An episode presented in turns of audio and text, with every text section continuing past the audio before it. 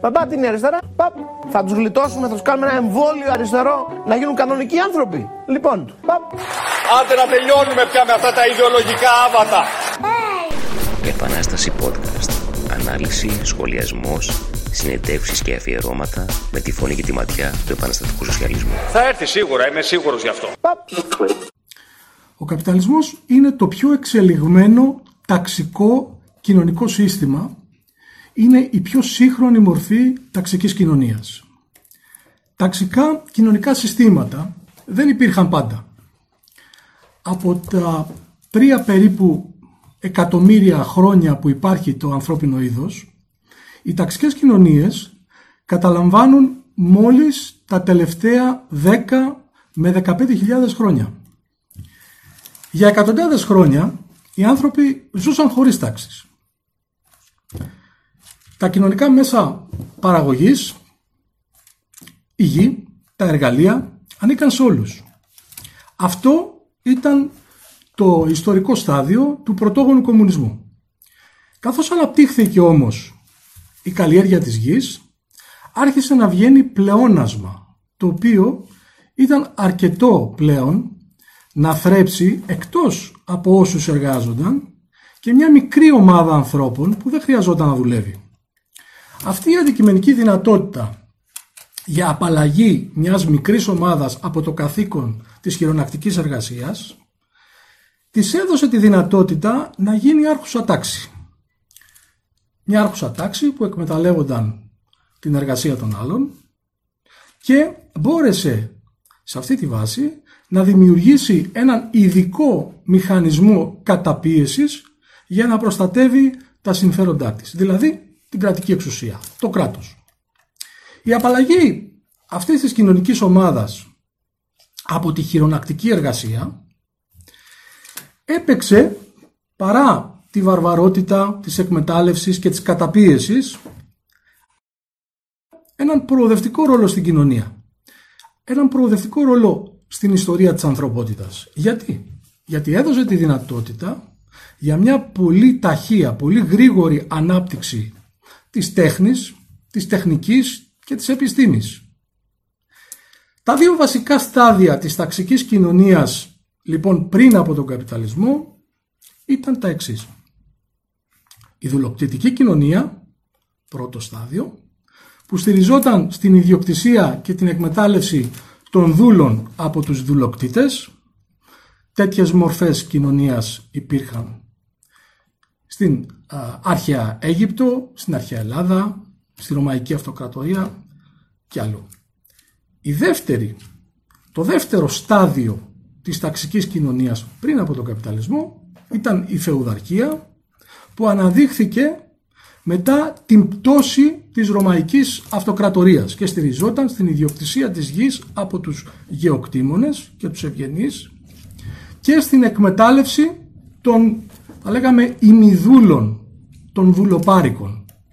Η φεουδαρχία καταλαμβάνει κυρίως την περίοδο της ιστορίας που είναι γνωστή ως Μεσαίωνας από το 476 έως το 1490 περίπου μετά Χριστόν. Μέσα στη φεουδαρχία άρχισαν να αναπτύσσονται τα πρώτα στοιχεία του καπιταλισμού. Στις πόλεις της Δυτικής Ευρώπης γεννήθηκε μια νέα ισχυρή τάξη η οποία πλέον πλούτιζε όχι από τη γη αλλά από το εμπόριο, η αστική τάξη. Στο τέλος του 15ου αιώνα αυτοί οι έμποροι χρηματοδότησαν ταξίδια στην Ασία και στην Αμερική για να μπορέσουν έτσι να αυξήσουν τα πλούτη τους από το εμπόριο εισάγοντας στην Ευρώπη νέα αγαθά. Με τα τεράστια κέρδη από αυτά τα ταξίδια οι αστεί έγιναν πανίσχυροι. Έκαναν έτσι τους ευγενείς, τους αριστοκράτες και τους μονάρχες οφειλέτες στους ίδιους, οφειλέτες σε αυτούς. Με τα κέρδη από το εμπόριο η αστική τάξη απέκτησε πλέον την ιδιοκτησία και τον έλεγχο στην χειροτεχνική παραγωγή μικρής κλίμακας, στην οποία μέχρι τότε χειροτέχνες μάστορες με λίγους μεροκαματιάριδες και μαθητευόμενους κατασκεύαζαν ολόκληρο το προϊόν.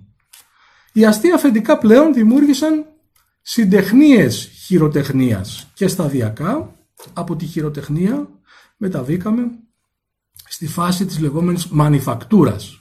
Η μανιφακτούρα ήταν το πρώτο βήμα για τη βιομηχανία. Πλέον ένας μεγαλύτερος αριθμός από εργάτες συγκεντρώθηκαν σε ένα μεγάλο εργαστήρι στο οποίο υπήρχε καταμερισμός εργασίας. Δηλαδή, το προϊόν δεν κατασκευάζονταν από έναν μόνο, αλλά υπήρχε ένας ε, επιμερισμός, ένας καταμερισμός εργασίας. Το προϊόν έβγαινε έτοιμο μόνο όταν περνούσε διαδοχικά από τα χέρια όλων. Στα τέλη του Μεσαίωνα ξέσπασε διαμάχη μεταξύ της κεντρικής μοναρχίας και των τοπικών βαρώνων. Σε αυτή τη διαμάχη οι αστεί υποστήριξαν τη μοναρχία γιατί η συγκεντρωτική της εξουσία δημιουργούσε μια μεγάλη ενιαία εσωτερική αγορά για τους ίδιους τους αστούς όμως το μεγάλο κόστος συντήρησης της διεφθαρμένης μοναρχίας και η συνεπαγόμενη από αυτό το κόστος υπερφορολόγηση οδήγησε τους αστούς τελικά σε σύγκρουση με τη μοναρχία. Και μέσα από αυτή τη σύγκρουση, μέσα από αυτή τη διαδικασία είχαμε τις μεγάλες αστικές επαναστάσεις στη Δυτική Ευρώπη, με πιο χαρακτηριστική βεβαίως τη Μεγάλη Γαλλική Επανάσταση από το 1789 μέχρι το 1794, επαναστάσεις οι οποίες οδήγησαν στην εμφάνιση των εθνικών αστικών κρατών. Η γη έπαψε πλέον οριστικά να είναι το βασικό μέσο παραγωγής και οι ελεύθεροι πια πρώην δουλοπάρικοι κατέβηκαν μαζικά για να βρουν δουλειά στις πόλεις.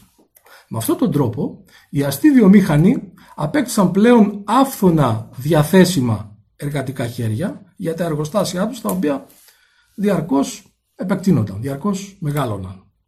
Η ταξική δομή της κοινωνίας λοιπόν απλουστεύτηκε. Από τη μία πλευρά υπήρχαν οι αστεί ιδιοκτήτες των μέσων παραγωγής και από την άλλη οι εργάτες, οι προλετάριοι, αυτοί δηλαδή που δεν είχαν καμία ιδιοκτησία παρά μόνο την ικανότητά τους να εργάζονται. Η εμφάνιση αυτής της απλουστευμένης ταξικής δομής της κοινωνίας σηματοδότησε την έναρξη του σταδίου του καπιταλισμού. Επανάσταση podcast. Ακούμε νεομαρξιστές και πρώην καταληψίες να μας κάνουν μάθημα. Μπαμπά την αριστερά, μπαμπά την αριστερά; Ανάλυση, σχολιασμός, συνεντεύξεις και αφιερώματα με τη φωνή και τη ματιά του επαναστατικού σοσιαλισμού. Μπράβο, συγχαρητήρια.